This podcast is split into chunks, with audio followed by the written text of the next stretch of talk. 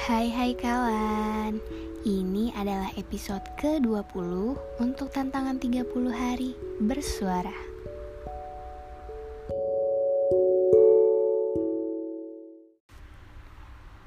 Untuk episode tema inspirasi Gue mau menceritakan sosok anak muda yang menginspirasi banyak anak muda lainnya Atau bahkan yang usianya di atasnya Yaitu Jerome Pauline Jerome Pauline berhasil membuat banyak orang kagum dengan pencapaiannya.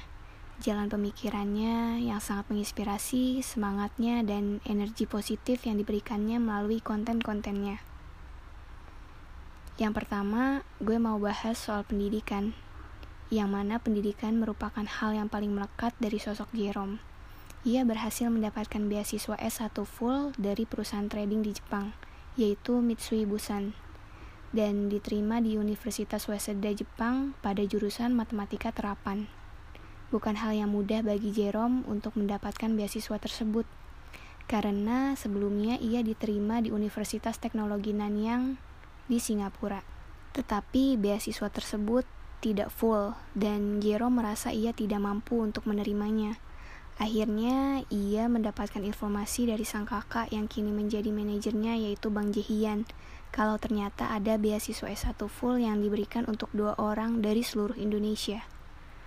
Perjuangannya yang terus mencari tahu soal beasiswa dan terus belajar untuk ujian beasiswa dari kelas 1 SMA, di mana ia meminjam buku dari perpustakaan di sekolahnya. Dan terdapat fakta unik dari perjuangan Jerome yang terus belajar untuk persiapan beasiswanya. Jerome tidak pernah berhenti belajar walau sedang berada di angkot. Sampai-sampai abang angkotnya hafal dengan Jerome yang suka membaca buku selama di perjalanan.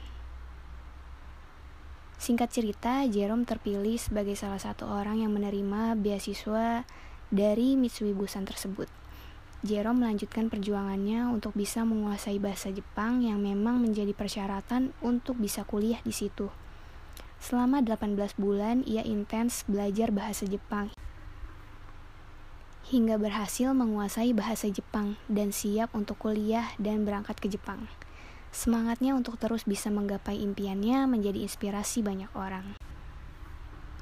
Karena ternyata bakat jago matematika dari Jerome itu bukan bakat dari lahir, tapi bakat yang diusahakan yang terus dipelajari.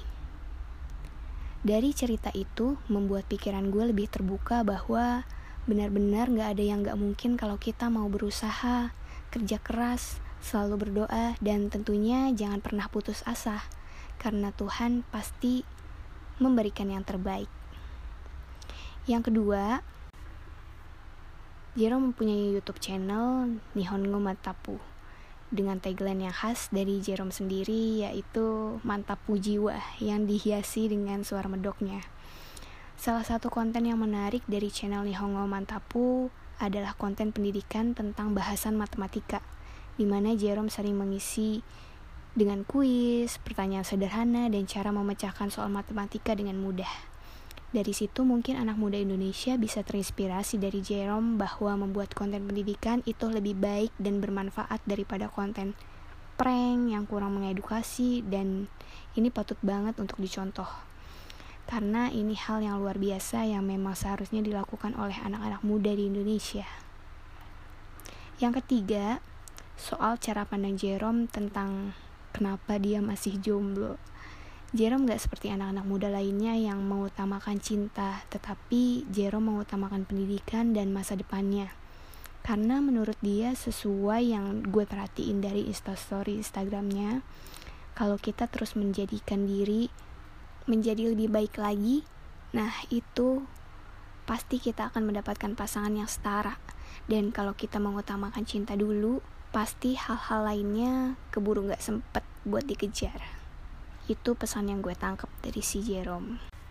Yang keempat, kalau gue selalu memerhatikan Jerome atau followers lainnya yang juga memerhatikan Jerome, pasti nggak deh gimana hubungan Jerome dengan keluarganya, itu sangat istimewa.